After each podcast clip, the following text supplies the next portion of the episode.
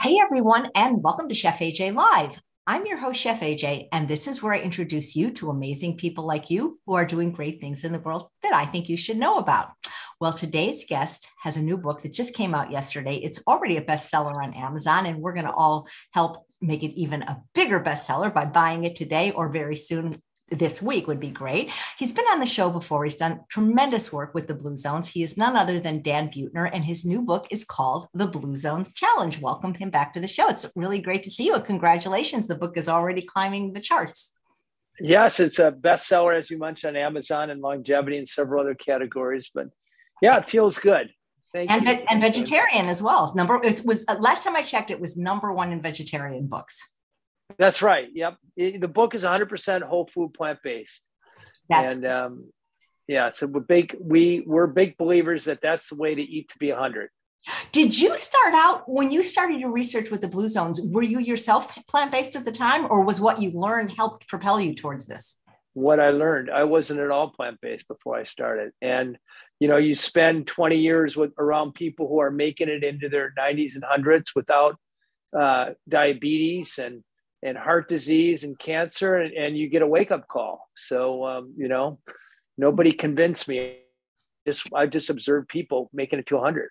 Are you still in touch with all the people you met in all five Blue Zones? Do you guys have like, like little Facebook groups or Zoom meetings or anything like that? You know, I'm not the, the sad part about uh, making friends with centenarians is they have a life expectancy of about two years. So, um, you know, even though they've made it to one hundred, they, they, I've lost a lot of really good friends just to the, you know, the aging process. But I have a lot of young people my age, Thea in Icaria, Gianni Pes in Sardinia, Jorge Vindes in, in uh, Nicoya, po- Costa Rica. So, yes, I know who to call when I land. That is fantastic. So I imagine of all the places you traveled, all the Blue Zones, you didn't see a lot of overweight people, if any. No. And um, traditionally speaking, in the Blue Zones, fewer than two percent of people are obese. So the, the same techniques, A J, you use to help people cook their way to health and, and um, their optimal weight is pretty much the same thing you do if you want to, you know, maximize the capacity of your body, the age capacity. Why do you think, at least in the United States, well, there is one Blue Zone in the United States, Loma Linda, but in general, why have obesity rates skyrocketed? Two things. So the number of fast food restaurants, nineteen eighty, fifteen percent of Americans were obese. We're now over forty-five percent. So that's a tripling of the obesity rate. Um, at the same time, the number of fast food restaurants has gone up by a factor of twenty. So, and uh, almost every retail outlet, from everything from where we get our tires changed to where we pick up our diabetes medicine, forces us to route through a gauntlet of sugar sweetened beverages and highly processed foods and uh, salty snacks. And A J, we are genetically hardwired to crave those foods, to crave fat, to crave salt, to crave sugar, because that's how we uh, evolved. I mean, we needed those things, but we evolved in an environment of scarcity and hardship. And now we're in an increasingly toxic environment where we can't escape those empty calories. Uh, the other thing that's happened is, you know, we've engineered food for maximal taste and, uh, you know, the D- Doritos, you know, they have the famous bliss point, you know, they taste perfect salt and sweet and spice, uh, but they're nutritionally empty.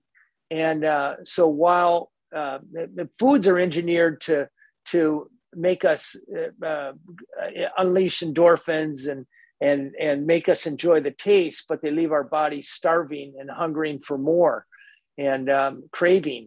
Um, so there's a great book out called The End of Craving. I, I recommend for everybody that just oh, explains. I just had him on the show. I just had him on the show a couple of weeks ago, Mark Schatzker. Matt, yes, he wrote an amazing book. I was really, in, uh, I was really impressed with that. Um, so, you know, I'm sure he, so it's in a combination of how we engineered our food, but I argue mostly it's it's how we've um, uh, how our environment has our food environment's become so toxic. It's almost impossible to escape junk food. Right. Well, how is the environment different in the Blue Zones? The cheapest, most accessible uh, foods are peasant food, whole plant-based foods, And they, there are time-honored recipes to make it taste delicious. People gather around these foods.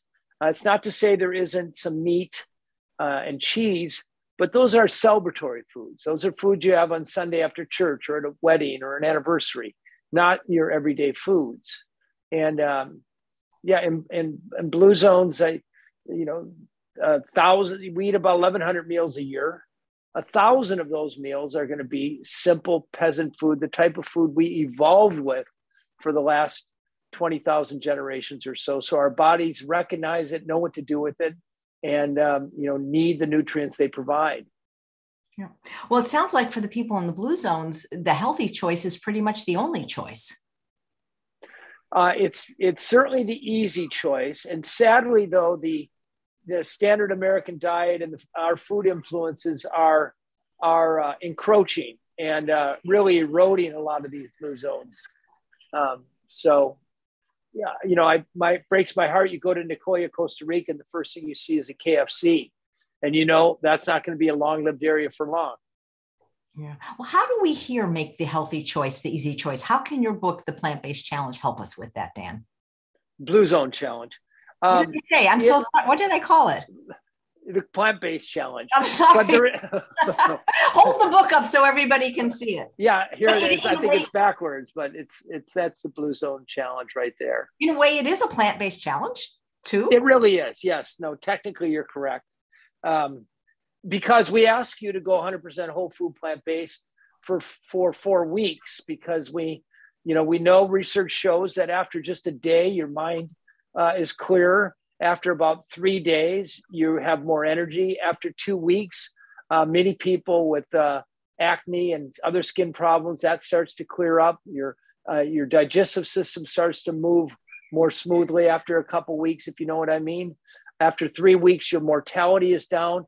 And by the way, we just had eleven hundred people from the Adventist Health System take the Blue Zone Challenge for four weeks. And the average person lost three point five pounds. So it's a, you know, we, this is not a diet. It is setting up your life so you mindlessly make better food decisions, uh, conscious, unconsciously. And that's what seems to work. I didn't really answer your question, but you want to repeat the question? Well, um, yeah. How, how do we make the healthy choice the easy choice? Because like you said, there's a fast food restaurant on every corner now, seven eleven, open twenty-four hours. Yes. I think, um, first of all, every time you go out to eat, you consume about three hundred more calories than you do if you eat at home. So the first thing to do is learn how to cook at home. The more you can cook at home, the better you can control the calories that go in your mouth.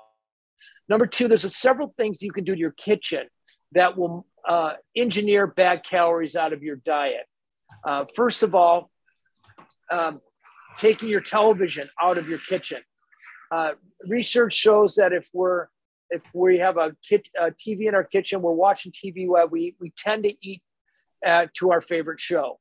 Um, taking the toaster off of the kitchen counter. Uh, most Americans are on what I call a seafood diet. We tend to eat the food we see. And uh, a toaster prompts us to put something in the toaster. And most of what we put in a toaster isn't all that good for us. So uh, Cornell Food Lab did an interesting study, followed people who took the toaster off the counter and compared it with people who kept the toaster on. And the people who took toasters off weighed six pounds less after two years. So these mindless little calories really add up, especially if they're junky, junky calories. You said, I believe, that the average American goes out to eat something like one hundred fifteen times a year. That's right. That's a lot of excess yeah. calories. Yeah, and three hundred extra calories every time. And, uh, you know, often the cheapest um, component to uh, going out to eat is the food. So they, they tend to overfeed us uh, when we go out to eat. And um, that food, restaurant food tends to be higher in sodium. Uh, it's very hard in most restaurants, the vast majority of restaurants, to find a, a, a, a healthy plant-based entree that actually tastes good, you know. You have to go to Love Life Cafe in Miami or Crossroads in Los Angeles. Uh, there's just not a lot of places where there's wonderful plant-based food. Yeah. What, what, when you met the people in the Blue Zones, what do they think of us? I don't, Well, that's a, nobody's ever asked me that question. Well, then I'm glad. You know, I... the, yeah. I, I think the important thing to realize is they're not different than us. And, and, you know, they're Italians, they're Greeks, they're Costa Ricans, they're Japanese, you know, they just live in a sort of remote region of that. And um, for the most part, they didn't, they didn't even realize that they lived a long time. They were just living their lives. And it wasn't until I showed up and said, hey, you guys are living a long time, uh, that they're shocked. But I don't think, um, I don't think they think any different than us than any the average European or Asian would. Right. You know, I find it so interesting because Loma Linda being the only Blue Zones in the United States, you, you were mentioning that how now in Costa Rica, there's a K F C. It wasn't always there, but the junk was always in Loma Linda. How, how they seem to be maybe more and more, more immune to, to it. So the Seventh Day Adventist in Loma Linda, well, you know, uh, actually there was no McDonald's there when I first uh, identified it as a Blue Zone. That came about four years later, and the New York Times actually called me and asked me what I thought of it. And I said, sadly, it, it could very well be the uh, demise of this wonderful Blue Zone. Adventists uh, take their diet directly from the Bible. Their uh, Genesis chapter one, verse twenty-six, uh, every plant that bears seed. So that tends to be um, beans and grains and nuts and so forth. And then every tree that uh, bears fruit. So that's your citrus and apples and avocados, et cetera, and then green plants. So the Adventists, first of all, they run the best hospitals in the country. Uh, the, many of the best doctors are Adventist. Loma Linda University is one of the best uh, u- universities for putting out a health Uh, professionals in the nutrition area. So it's a beautiful fusion of both a religious tradition that that um, uh, celebrates eating plant-based and a scientific community that understands why it's important. So uh, it's no coincidence they're li- li- living between seven and ten years longer than the rest of us. Yeah. You have some fun tests in the book, like the True Vitality Test. What will those tests take, tell us about ourselves?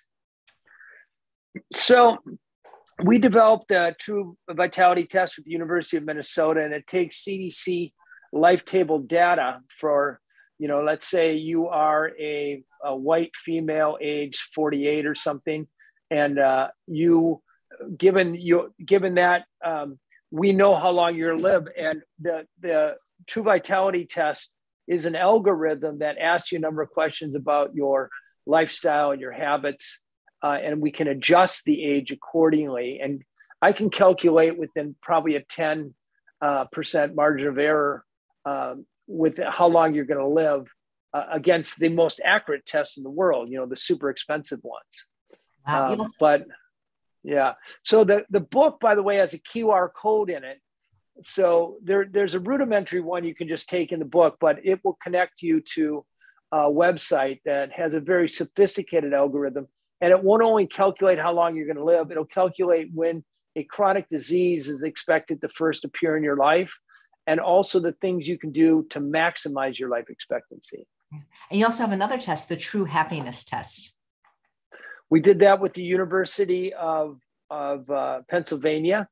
Uh, I, I wrote a cover story for National Geographic in the book, The True, The Blue Zones of Happiness, that like longevity, we tried to find the evidence-based, the data-based uh, characteristics that help you uh, maximize your happiness. And from that research, we distilled the uh, True Happiness Test. Here, I'm going to get rid of this noise for you. Sure, no problem. Guys, check out the book. I'll put the link in the show notes and in the chat. It's a wonderful book. You talk about, am I saying it right? Ikigai, your Ikigai? Yes. So uh, that's an Okinawan adage or Okinawan term that roughly means uh, the reason for which you wake up in the morning. And uh, every Blue Zone has vocabulary for purpose. Uh, there's a famous study done by the, uh, the first director of the National Institute on Aging. His name was Doctor Robert Butler, a great uh, scientist, but he examined the writings of people uh, um, forty, fifty years ago and found that the people who could articulate their sense of purpose were living about eight years longer than people who appeared rudderless. And uh, if, if you could put Ikigai or purpose in a capsule, it'd be a blockbuster drug. Uh, you don't hear a lot about it because marketers can't make a lot of money off of it. And it's not an overnight fix, but it's powerful for both uh, longevity and happiness. And in the in the Blue Zone Challenge, we take some state-of-the-art um, assessment tools to help you really identify your sense of purpose. And the important part is thinking about putting it to work uh, in your life. How does one find their purpose if they don't know what it is? A J, I think one of the best ways is sit in a quiet room with a blank screen or a piece of paper and uh, make yourself four columns. The first columns are your, are, is your label it your values. The second column, label it your passions or what you're good at. Um, the third column should be what you like to do. And then the fourth column is an outlet. And you start populating those columns, just one or two words. I'm uh, I'm good at cooking. I um, I I'm um, I, I I'm good at starting a conversation. I'm good at at uh, resolving disputes. I'm good at uh, supporting people. And um, so when you find the cross section of of your values, what you're good at, what you like to do, Uh, then finding a, an outlet for it. And when you can fill in all four of those columns, uh, you have your sense of purpose. Nice. So I'll give you mine, for example. I don't know if I, it's always sounds a little vague when you tell people that, but I am very clear that my purpose is to explore the traditional peoples of the world, take enough time so I can understand their wisdom and then bring their wisdom back and put it to work in our lives. That's what I wake up every morning to do. I'm on fire to do it. Uh, it's not only my professional passion, but it's my personal passion. And, um, you know, I've been reasonably successful at it, not because I kill myself to do it, but because it fuels my heart, my soul, and puts my talents to work. Yeah.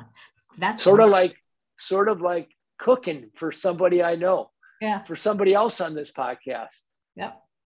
I mean, right before we, we logged on, I asked you about pets and if that was a common denominator in the five blue zones, because for me, they're, they're stress relief, they're exercise. And I'm wondering if that contributes to longevity, having a dog or a cat or a bird.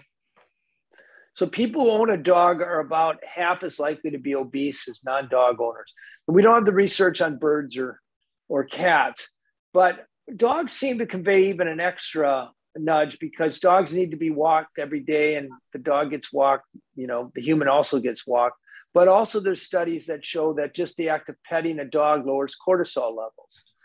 And the, the whole point of the Blue Zone Challenge are how do we set up our life for the long run? So the healthy choice, we're nudged into the healthy choice. So we're not, we don't ask you to get on a diet, to remember things, to restrict your habits. We ask you to put Uh, uh, set up your home life, your work life, your social life, uh, your kitchen life. So your uh, evidence-based nudges. And one of the better nudges, quite honestly, is, is adopting a dog.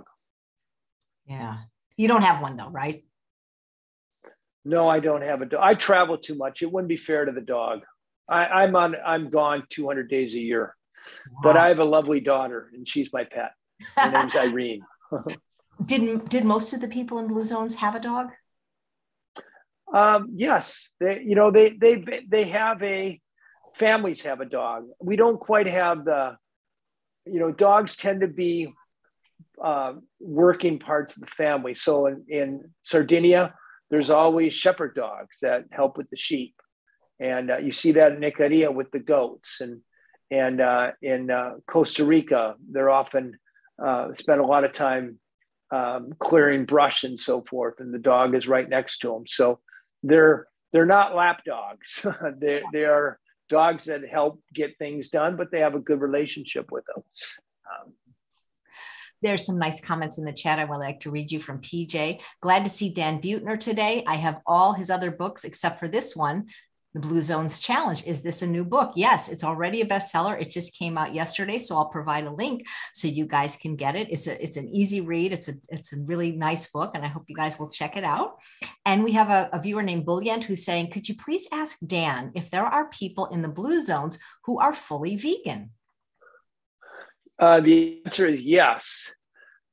Um, some consciously, some unconsciously. So we know in Okinawa, the longest lived women in the history of the world, by the way, about thirty times more female centenarians, traditionally speaking, they uh, they didn't they simply didn't have access to animal products for much of the last hundred years. Uh, ninety-eight percent of what they ate was uh, plant-based. Uh, but there's a lot of ve- Seventh Day Adventist vegans. It's a, it's a probably a, a considerable percentage. And uh, something called the Adventist House Study followed one hundred one thousand Americans. So this isn't faraway people who are different than the rest of us. These are people who live next door, and uh, put them in four categories: the meat eaters, the ovo-lacto vegetarians, so they're vegetarians who drink milk and dairy, eggs, um, the pescatarians, and then the vegans. And the longest lived people were the vegans and the pescatarians. And not only that, the vegans, after, um, well, after twenty years, uh, five foot, eight inch tall, they weigh on average twenty pounds less than their animal, pro- than their, you know, meat eating counterparts. So it, that, that data seems to suggest that just the act of going, you know, forget everything, forget supplements, forget trying to restrict yourself, forget counting calories. Just the act of going plant-based at the population level sheds twenty pounds off your waistline. What could be easier than that, A J? Nothing. Not, that's amazing. So Susanna, who's watching live, says, I love Dan's book so much. Any thoughts on doing a documentary film? It's amazing, but so many people still have not heard of the Blue Zones. Yeah, our day has come. I can't. I can't say uh, what uh, what um, uh, streaming service it is, but we are uh, in the process of making a four-part documentary, very high production values, which is what I'll be doing most of the spring. So, thank you for asking that question. And uh, by this time next year, we hope to uh, hope to be coming to a screen near you. Yeah, that'll be fantastic. Well, please come on when that happens and we'll promote it. You know, what I was thinking is I was recently at Sprouts and Forks Over Knives sells meals. Like, what about having like Blue Zones meals? Yeah, we're thinking about doing that as well. You know, up until this point, uh, you know, I worked for National Geographic and I, I've tried not to sell stuff because once you start selling things, Uh, you know, people start wondering, well, what's your what's your re- true motive here? The only thing you can buy of mine right now is my book. And um, um, so, um, you know, a lot of these sort of diet plans and plant paradox people, you know, they, they sell you a way of eating and then you go to their website and coincidentally, there's a bunch of supplements to to um, uh, support their their uh, their theories, and and uh, I like to keep it pure.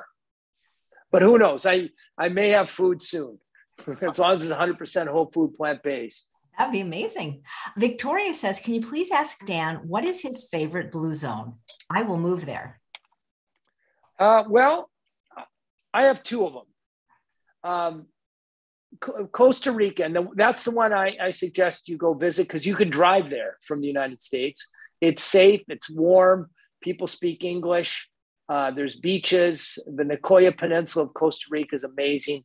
Um, but I have kind of a parallel family in Icaria. Uh, there's a guest house called Thea's Guest House, run by a woman born in Detroit of Ikarian heritage who fell in love with an Ikarian man. And there is no better place in the world to experience a Blue Zone than checking into her guest house. It's surround you overlooking the Aegean. You're surrounded by uh, gardens. Her husband, all he does is grow fantastic Blue Zones organic vegetables, and are served in the in the restaurant. And uh, people from all over the world come together who are interested in longevity. And and uh, that's that's my. I was just there about a month ago. It's my favorite place to go. I like to touch bases there once every other year or so. That is so great. Which which food was your favorite in all five Blue Zones, if you had to pick one cuisine? Uh, favorite cuisine is uh, the Ikarian cuisine, uh, Greek. Essentially, it's the Ikarians. I, I, Icaria is a uh, island uh, in the in the eastern Aegean, very close to Turkey, where Icarus supposedly fell in the uh, ocean. Um, but um, that has the purest Uh, uh, version of the Mediterranean diet in the world. And You know, I have a recipe in the in the Blue Zone Challenge called uh, Ikarian longevity stew, made with fennel, uh, a food we don't eat a lot of, but uh, it conveys this sort of uh, almost like anise, like almost a slight licorice taste, and um, you know, there's just these brilliant recipes that have evolved over the past five hundred years, and um, it fuses Eastern influences and Western influences. And, um, you know, which brings up a really good point. People ask me, what's the most important longevity food? And I could point, I could say, well, you know, there's an argument that tofu or bitter melon has compounds that lowers uh, blood sugar, or um, uh, fermented tofu. But if you don't like those foods, you're not going to eat them. The most important ingredient is taste. Uh, if, if you can figure out how to make whole plant-based food taste delicious, you, you've got it nailed, because I don't have to convince you to eat it for your health. I don't have to convince you to eat it because it's easier on animal cruelty. I don't have to convince you because it's good for the environment. And by the way, most people really don't care about those things on a day-to-day basis. They may care in general, but it, I'll tell you what, you show them how to Uh, make delicious plant-based food like you do, and you give them a gift of life and a gift of happiness. I love that. The most important ingredient is taste, because you're right. If it doesn't taste good, they're not going to stick with it. That's yeah. So in the Okinawans, at one point, I read somewhere that at one point they were eating something like seventy percent of their calories from sweet potatoes. Was it the purple ones that are really sweet, like the kind they have in Hawaii? Was that the type of potato they were eating? Yes. Yes, it's it's it's uh, technically a yam, but uh, it tastes a lot like a like a regular sweet potato. But that that purple uh, is indica- indicative of the same antioxidants you find in blueberries. In fact, about one hundred fifty percent more of that antioxidant than blueberries. And the reason people ate at seventy percent, they weren't like, well, I'm in this longevity diet, I'm going to eat the sweet potatoes every day. They ate it because typhoons came through Okinawa a couple times a year, and they'd wipe out all the terrestrial crops, and sweet potatoes grow underground. So they they were there, and they preserved for a long time, and they were cheap. And, you know, a lot of people kind of, you talk to these hundred-year-olds, they're sick of eating them. Uh, but but uh, there's so many great recipes. I'm going to turn on a light here so you can see sure. me better. That's funny that they're sick of eating them, because I find them to be the most delicious sweet potatoes. They're hard to find sometimes in the United States, but you can get them, order them from Hawaii, and they're, yeah. I, I've got go. some for Doctor McDougall for a present. I think they're, I just think they're delicious, those purple ones. You should put that in the, in the notes on how to order those. I know they show up at Whole Foods with some frequency. And, it just depends um, where you live. Yeah. It depends where you yeah. live. So here's a question from Singh. Can you drink any wine, or is it the Greek wine that is especially good for you? Uh, well, the epidemiology is done on any wine. So, uh, and it's one to two glasses a day, actually lower mortality rates. And that's the, those are studies I believe overall. And I believe it because what I've, I've observed in Blue Zone.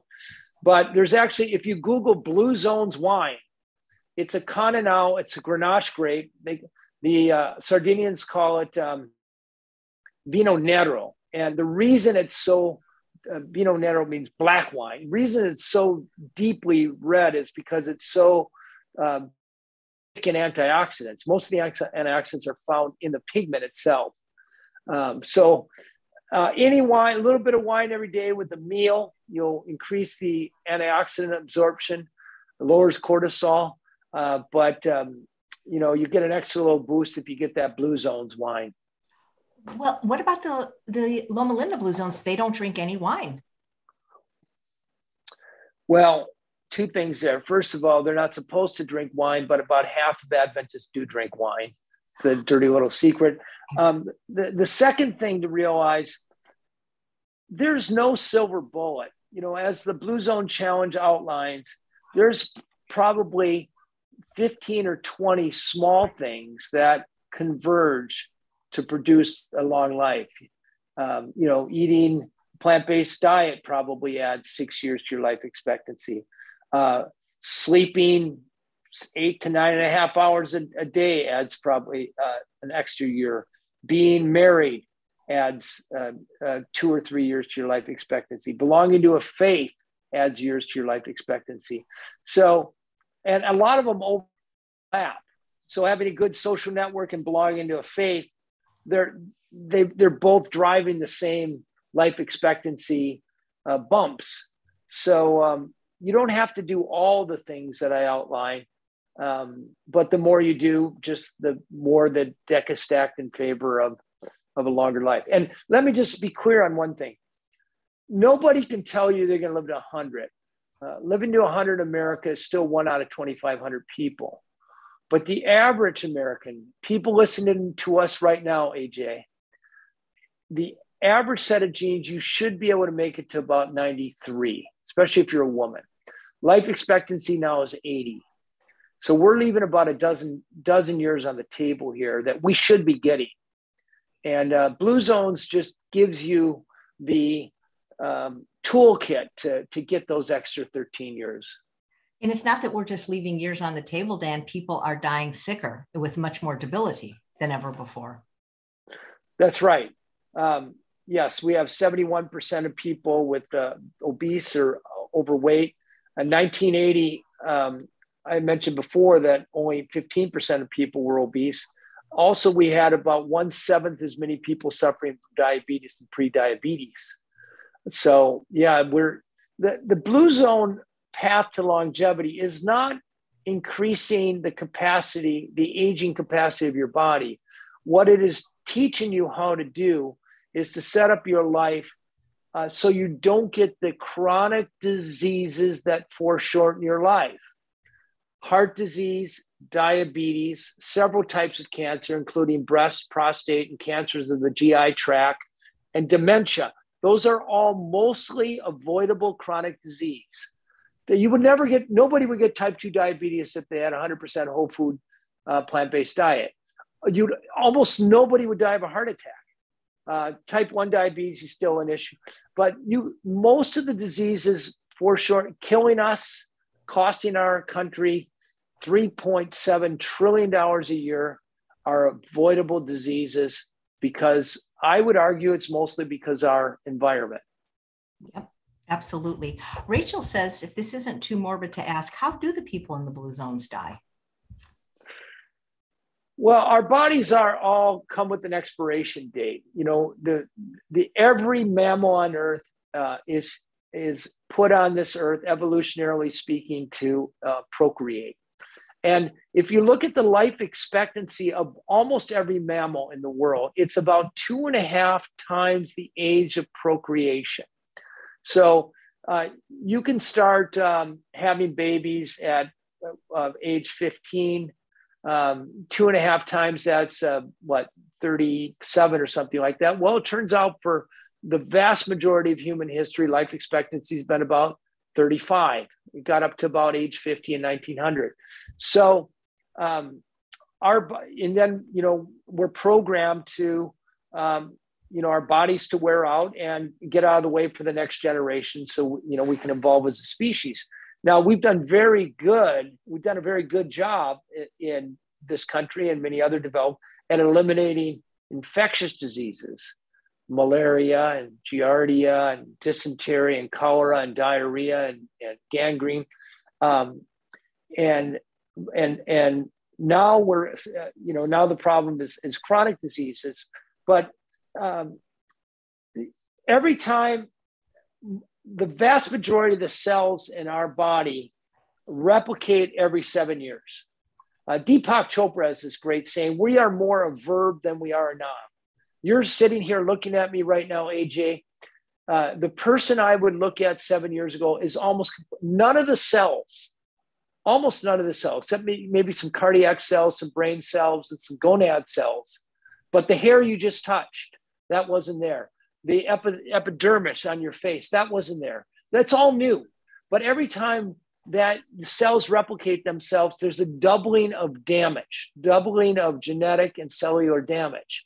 And as that uh, damage builds up over time, that's what causes our skin to wrinkle and our arteries to harden and our brains to shrink. So um, a sixty-five-year-old um, is aging at a rate of about one hundred twenty-five times faster than a twelve-year-old. And seven years later, they'll be aging at a rate of two hundred fifty times faster. So we get to a certain age, and that's about early nineties, when our bodies have just taken on so much uh, cellular molecular damage that the, the machine just breaks. And another good analogy, um, notice that there's almost no hundred-year-old cars on the streets today. We, we can't figure out how to make a car that lasts one hundred years. Um, so to ask that of our body is a big ask. Yeah. Um, Bulyant, who's watching live, says, are, are some of the Blue Zones eating more raw food than cooked foods than others? I would imagine Costa Rica probably. That's exactly right, because they all have backyard gardens, papayas, mangoes, uh, avocados. There's a lot, there's, it's just a cornucopia of beautiful, uh, of tropical fruits that, that they can eat almost year round. That's great. So Susanna says, where did that question go? I bought a couple of meditation cushions after reading about the Okinawan women sitting on the floor. Do they really get up and down from the floor all day long? Yes, they do. In fact, you know, I have this great editor for National Geographic. His name is Peter Miller. And uh, he sat down with me before I went on assignment. He said, you know, when you meet these centenarians, don't just interviews, move in with them. And I moved in with a one hundred four-year-old woman. And I actually watched her. I counted her getting up and down thirty-four times, one hundred four years old, getting down from, up and down from the floor. Uh, now, part of the reason people live a long time in, in Okinawa is because they eat plant-based and they have good social connection, but they also about have about one-fifth the number of fatal falls that American older people do. And I believe that's because instead of sitting in furniture, they're getting that, my, that unconscious workout from getting up and down from your seat uh, all these days, and they have better lower body, a lot lower body balance. And by the way, one of the suggestions I make in the Blue Zone Challenge is to have slightly lower furniture uh, because that's going to force just a little extra workout every time you get up. And that makes a difference. That, you know, we think that we only get conditioning in the gym, but actually we get a lot more conditioning unconsciously through the way that our uh, we move through the day. It's funny you said that because about three years ago, I moved from L A to the Palm Springs area, and I live in a fifty-five and older community. And when you like do your upgrades or, you know, you look for like the tile you want and the paint you want, they make the toilets now so that you like basically like don't even have to sit down because people can't even get up off a toilet apparently in the United it's States. A pity. Yeah. And yeah, we just feel that we should be going the other way if we can. Absolutely. Yep. So there's a couple of questions from Rachel and Susanna about exercise. They want to know if the exercise done in the Blue Zones are different based on the Blue Zones, and did people exercise by themselves in groups? I'm guessing they just moved. It was part of their life. They didn't go to spin class. You know, I'm going to say something disruptive. I think exercise is an unmitigated public health failure. You know, we've been pounding that dead horse for, for seventy years, and fewer than fifteen percent of Americans get enough exercise. In Blue Zone, they get plenty of physical activity, not because it's in their Outlook calendar or they're showing up to the CrossFit gym. It's because every time they go to work or a friend's house or out to eat, it occasions a walk. They have a garden out back, which they keep growing year round. They, they, they, they haven't brought every imaginable mechanized convenience in their house to do their work for them. They're still doing yard work by hand and kneading bread by hand. You know what a workout that can be. Doing uh, home housework by hand, moving around, uh, lifting their garage door up by themselves instead of the garage door opener. And that's another strategy in the Blue Zone Challenge. We, how to engineer into your life an extra two hundred calories burn every day. Um, and that's how people in Blue Zones do it. And the advantage of that is not only, A, do you do it every day, like people don't do going to the gym. Uh, people go to the gym, even people with gym memberships go fewer than five times a month. But number two, they keep their metabolisms higher because they're in moving all day long rather than sitting at their desk all day long and, you know, subscribing to the fiction that they're going to make it up at the gym afterwards. Yeah. Are they on social media at all in the Blue Zones? Mostly no, but sadly, they're just about right behind us. I, I was just, I was just in Icaria uh, about six weeks ago, and people have handheld devices and iPhones, but I, I did notice they're not on them nearly as much as we are. You know, they'll do look at it once a day, and you know they'll make a phone call, but they're still meeting every day at sunset and having a cup of tea or a glass of wine. They're sharing meals together. They're walking together. And uh, my fingers are crossed that they don't follow America down the rabbit hole of social media. I know what you mean. So speaking of wine, Layla, who's watching live, says, how does he feel about some of the whole food plant-based doctors who say wine is carcinogenic? I'm not trying to be challenging, but this is a point that does confuse me. Yes, well, she's not wrong. But um, yes, there does seem to be an association between wine consumption or alcohol, especially heavy alcohol consumption, breast cancer and prostate cancer. But there's also uh, uh, just as strong an association between moderate wine consumption and lower cardiovascular disease. So you have to, you have to, I guess, choose, uh, you know, which one you want to favor. But again, with the exception of Loma Linda, I'm seeing people in all the blue zones drinking moderate wine with friends and with meals, and making it into their nineties and even hundreds uh, with, with much lower rates of cancer and heart disease than we do in the United States. So uh, my point is, why deprive yourself of something uh, that you enjoy if there's no strong evidence that it's, uh, it'll necessarily um, kill you? And uh, I just want to add quickly, if you're not drinking now, I'm not advocating, you know, run out and start drinking. Uh, but if you're enjoying a moderate, you know, glass or two a day, Uh, from what I saw in the blue zones, more power to you. Enjoy yourself. Thank you. So here's a question from Julie. Where did it go? Amongst the blue zones, what is the range of dietary fat intake percentage? And is it different in all the different blue zones? No, it's about the same. You know, I have a book called The Blue Zone Kitchen where I, I outline it, and it might be in the Blue Zone Challenge, but we did a meta-analysis with Harvard.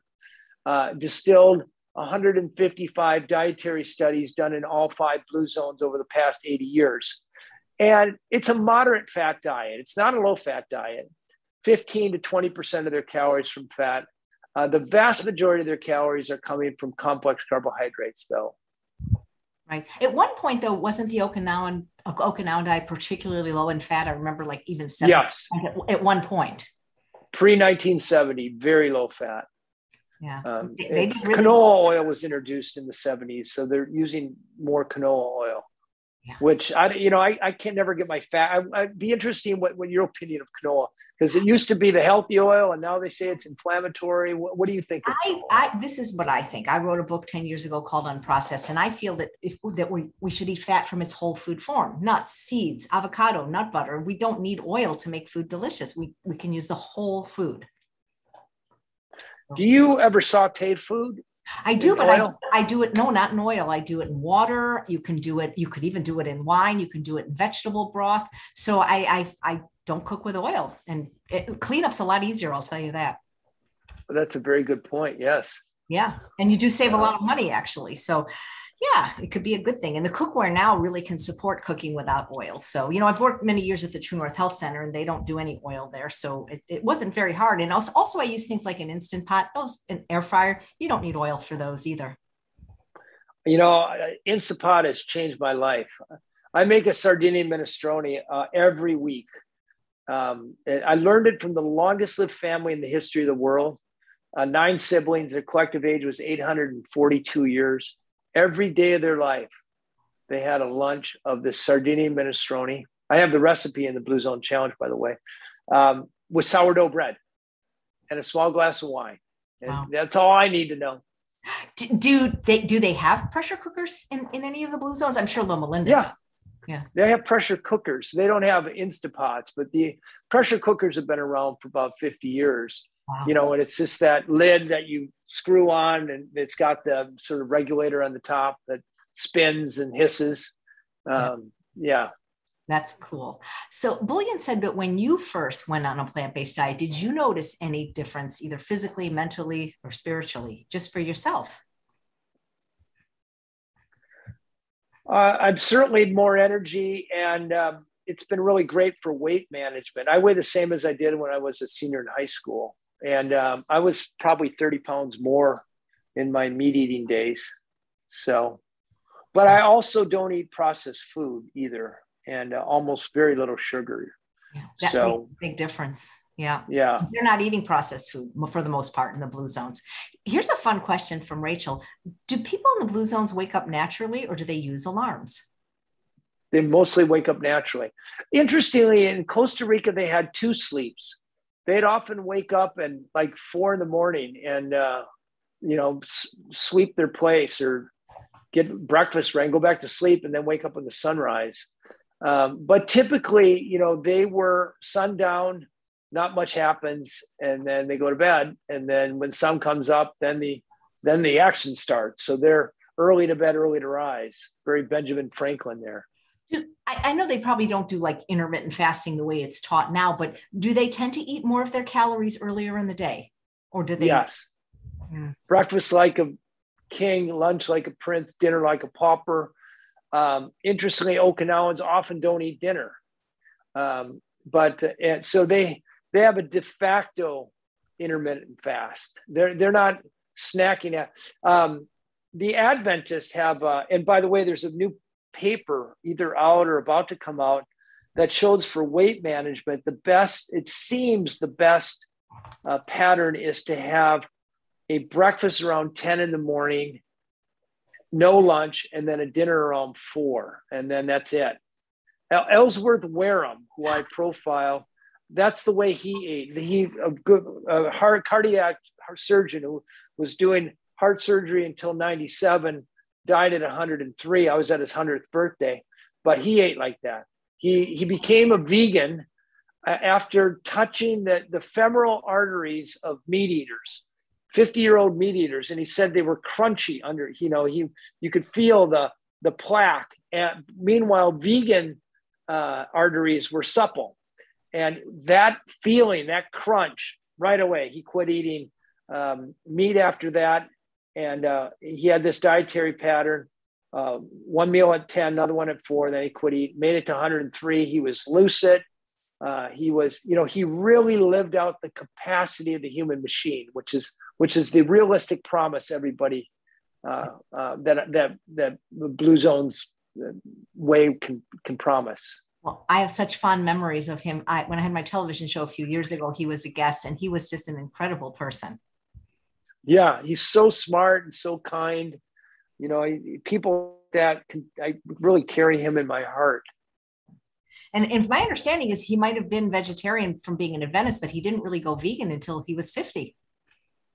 Yes, it was around fifty.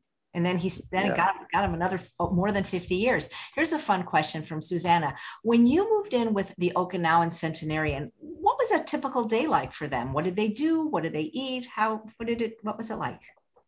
I have this very clear memory. So we slept on a tatami mat. A tatami mat is like maybe a four inch thick mat of reed.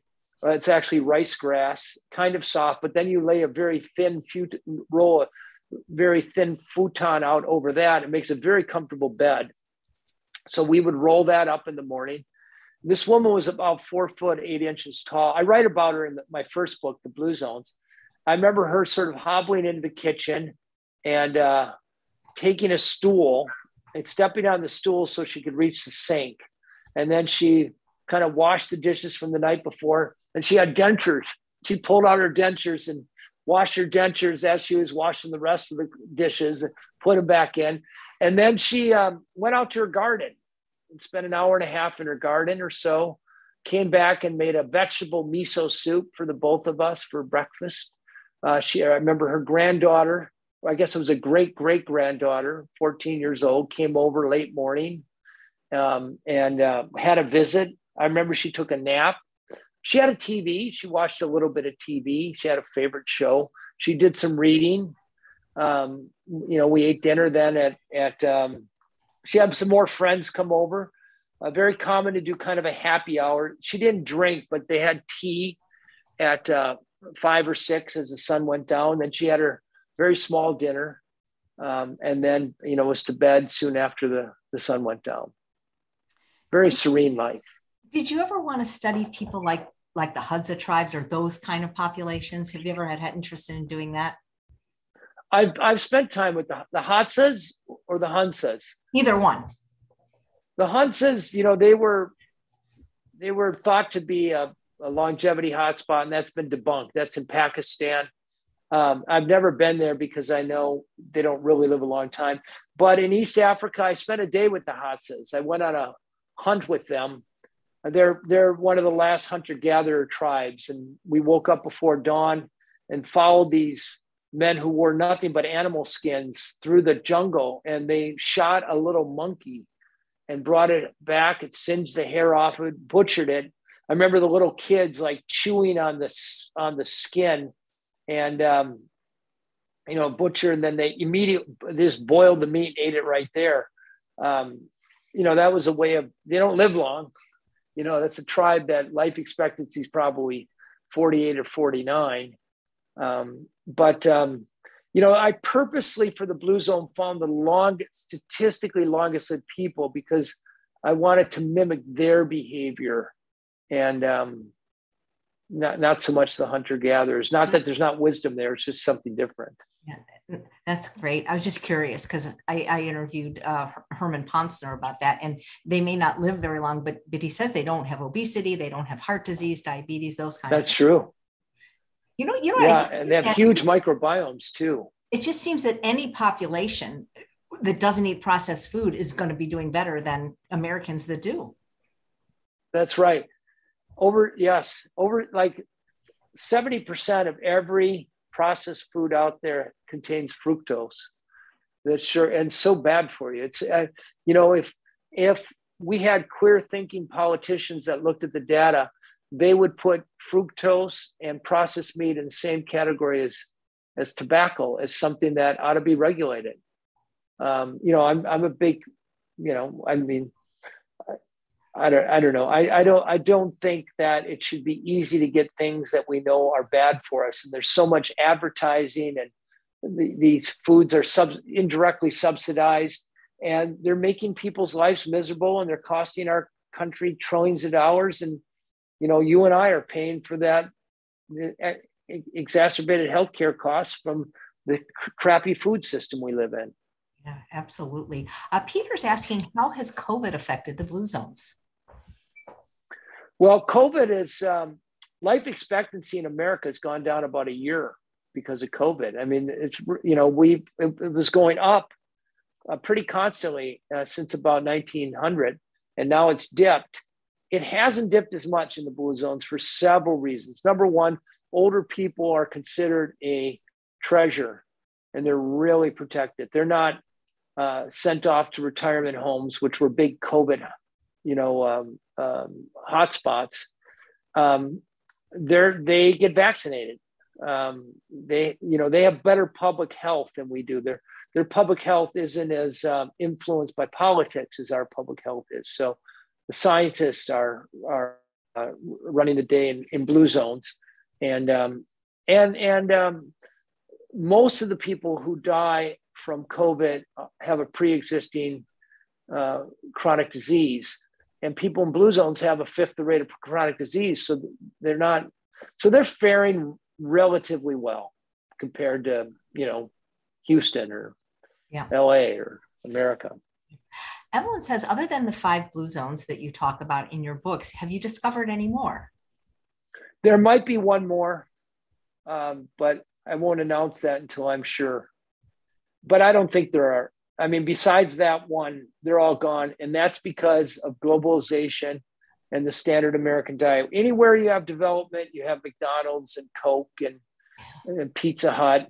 And as soon as those places come in, they destroy any longevity advantage the place would have had.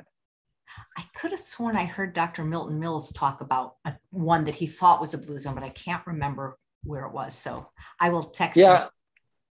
I, well, the thing is, I mean, I work with G- John, Gianni Pes, Michel Poulon, and I developed the concept, and we also developed the, the, the measurement. And, um, I can tell you that I, there's a few more that, you know, people are interested in having whatever pet region Uh, but before we name a blue zone, we do deep demographic work. Uh, we not only find it in the census data of that country, but we also go confirm it. And, um, um, you know, it's, it's, there's no, even if he says there, there's not another one. That's interesting. Here's a nice comment. Thank you, Dan, for the amazing work on the Blue Zones. I'm looking forward to your book and your documentary. The link to buy is right below, so just click on it. One of the things I enjoyed about you. Oh, no, not again. No, no, no, don't worry, oh, don't worry. Oh, you scared me. Oh, my God. You just like giving people heart attacks, don't you? That would, because I didn't even get to say goodbye. I just really just had basically one more question about the Power Nine.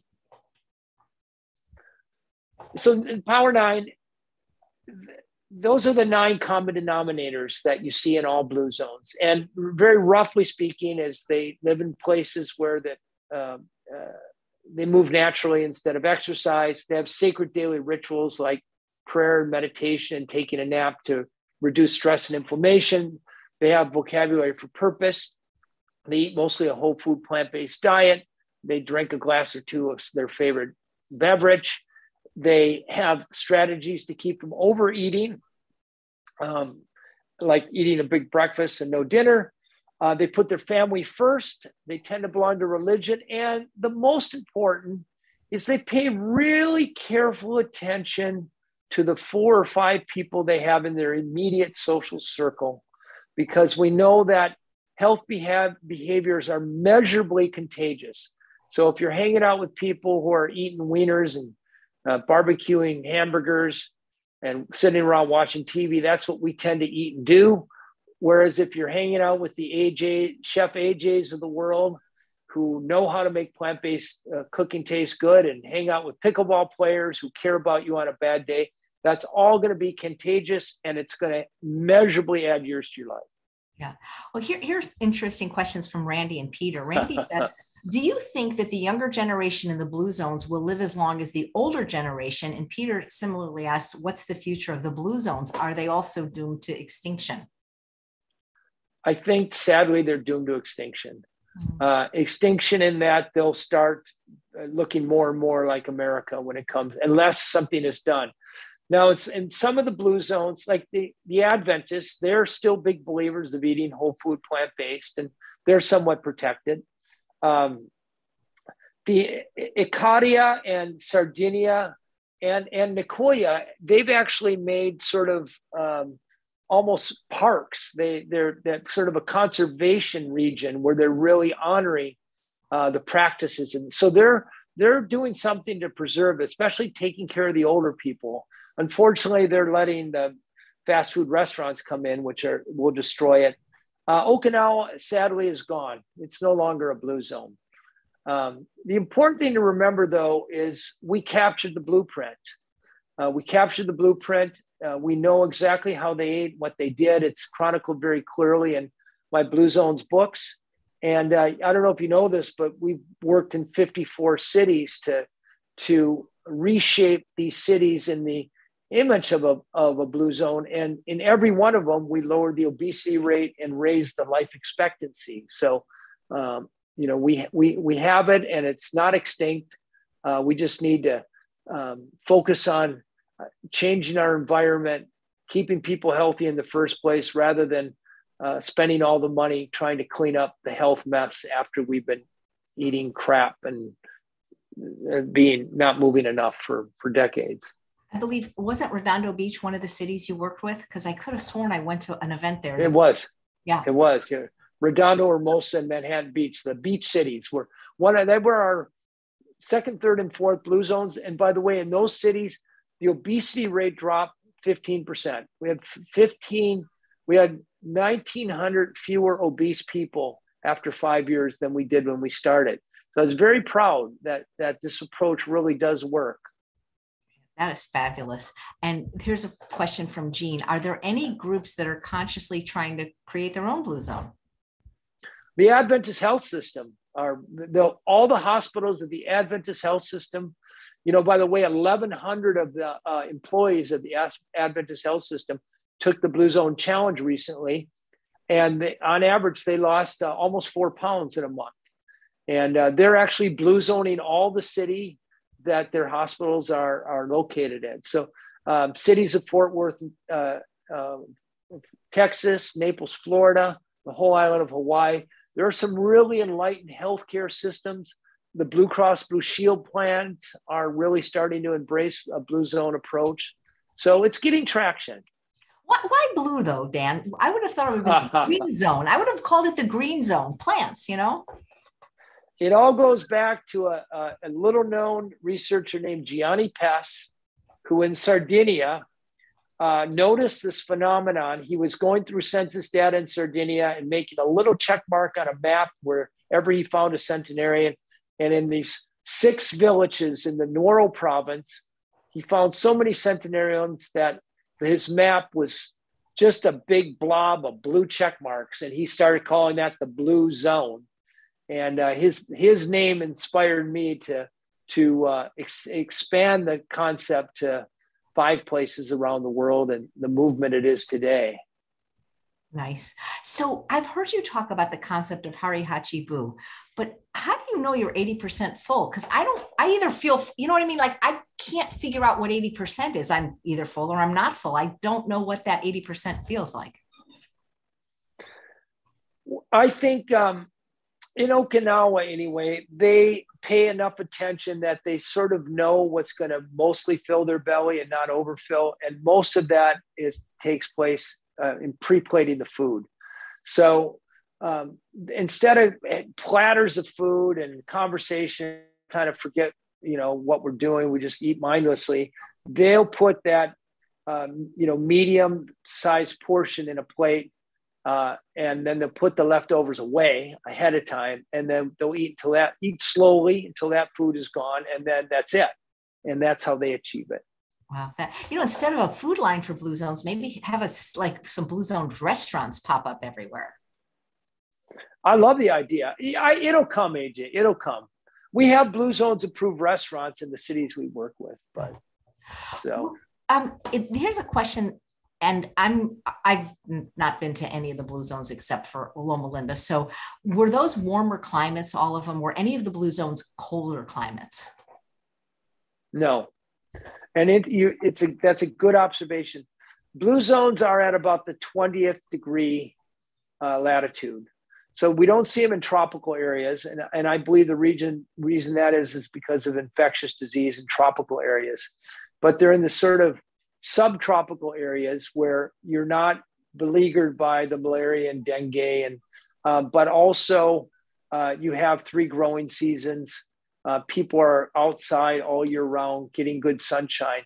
Um, you know, we had, I saw a very good map in Japan, a centenarian map. And in the northern extreme of Japan, very few centenarians. And as you got south, the concentration of centenarians exploded. And a couple reasons. One is uh, in the north, they tend to eat more preserved meats and pickles, which aren't all that healthy for you. In the south, it's gardens. Uh, in the South, they had three growing seasons, and in the South, they had constant access to sunshine. So there is an advantage to living in, you know, where you live in California and where I'm living in Miami right now. Um, but um, I have to warn you, there's a chance I'm going to lose you. And I'm going to actually say goodbye. The last question is, do you think it would have been possible to replicate or find a blue zone in a colder climate? Yes, it is possible. I mean, you can you can take a city and raise its life expectancy by moving a lot of these things. And, and the key is making streets not for just automobiles, but for humans. You can raise the physical activity level of a full twenty percent by making bike lanes and sidewalks and clean up parks. Uh, you can um, limit the number of fast food restaurants in your city. There's a direct correlation between the number of fast food restaurants and the obesity rates, as there are the number of junk food billboards and obesity are highly correlated. So there's lots of ways to mimic what we see in blue zones uh, in in, um, in in northern or southern latitudes. So, um, you know, the, the traditional blue zones were limited by uh, unconscious evolution. We have the ability to take the science and the presence of mind to put it to work. And it, it's just the, it's now just the resolve to, to go forth and do that. Great. Well, thank you, Dan. Other than get your new book, which is already a bestseller, and we hope to make it even more of a bestseller or longer on the best-selling list. Any way we can support you? Do you like people to follow you on Instagram, or where do you hang out? Yeah, I, I love that. Thank you for asking. So I'm at Dan Buettner, and um, I, I, if any questions that I wasn't able to answer with you, I'm very answer, happy to answer them. I'm good at it. If you just direct message me, uh, I will answer your questions. And uh, I every single day, both on TikTok and uh, Instagram, I uh, release new longevity secrets, and would love to have you follow me. And A J, I just want to say what a beautiful pe- person you are. You're so generous with your time and your talents. And I, I want to thank you for, for you, and thank you for sharing your audience with me in all sincerity. Well, my pleasure. Thank you for those kind words, and really thank you for your work. It's just, I find it so interesting. It's just so helpful. And thank you for being plant-based, because without this work, you might still be thirty pounds heavier eating meat. Who knows? Yeah. And I live on the beach now, so it's important when I take my shirt off that not too much falls out. Well, a lot of people don't know you, you, you've won. I mean, you have a whole career as an athlete. I, it doesn't come up a lot, but that's, that's pretty impressive. I have three world records in cycling, but that was a half a lifetime ago. That's, but now, now, now I ride my bike to Whole Foods. Oh, good. That's fantastic. And so we're, we're, they'll soon be carrying the Blue Zone food line. Here we, fingers crossed. It sounds great. I can't wait for the documentary. Thanks so much, Dan. I really appreciate your time and your work. Thank you. Thank- And thanks all of you for watching another episode of Chef A J Live. Please come back tomorrow at one p.m. when my guest is Doctor Elizabeth Fontaine. She's going to be talking about plant-based diet and women's health. Again, so great to see you, Dan. Take care.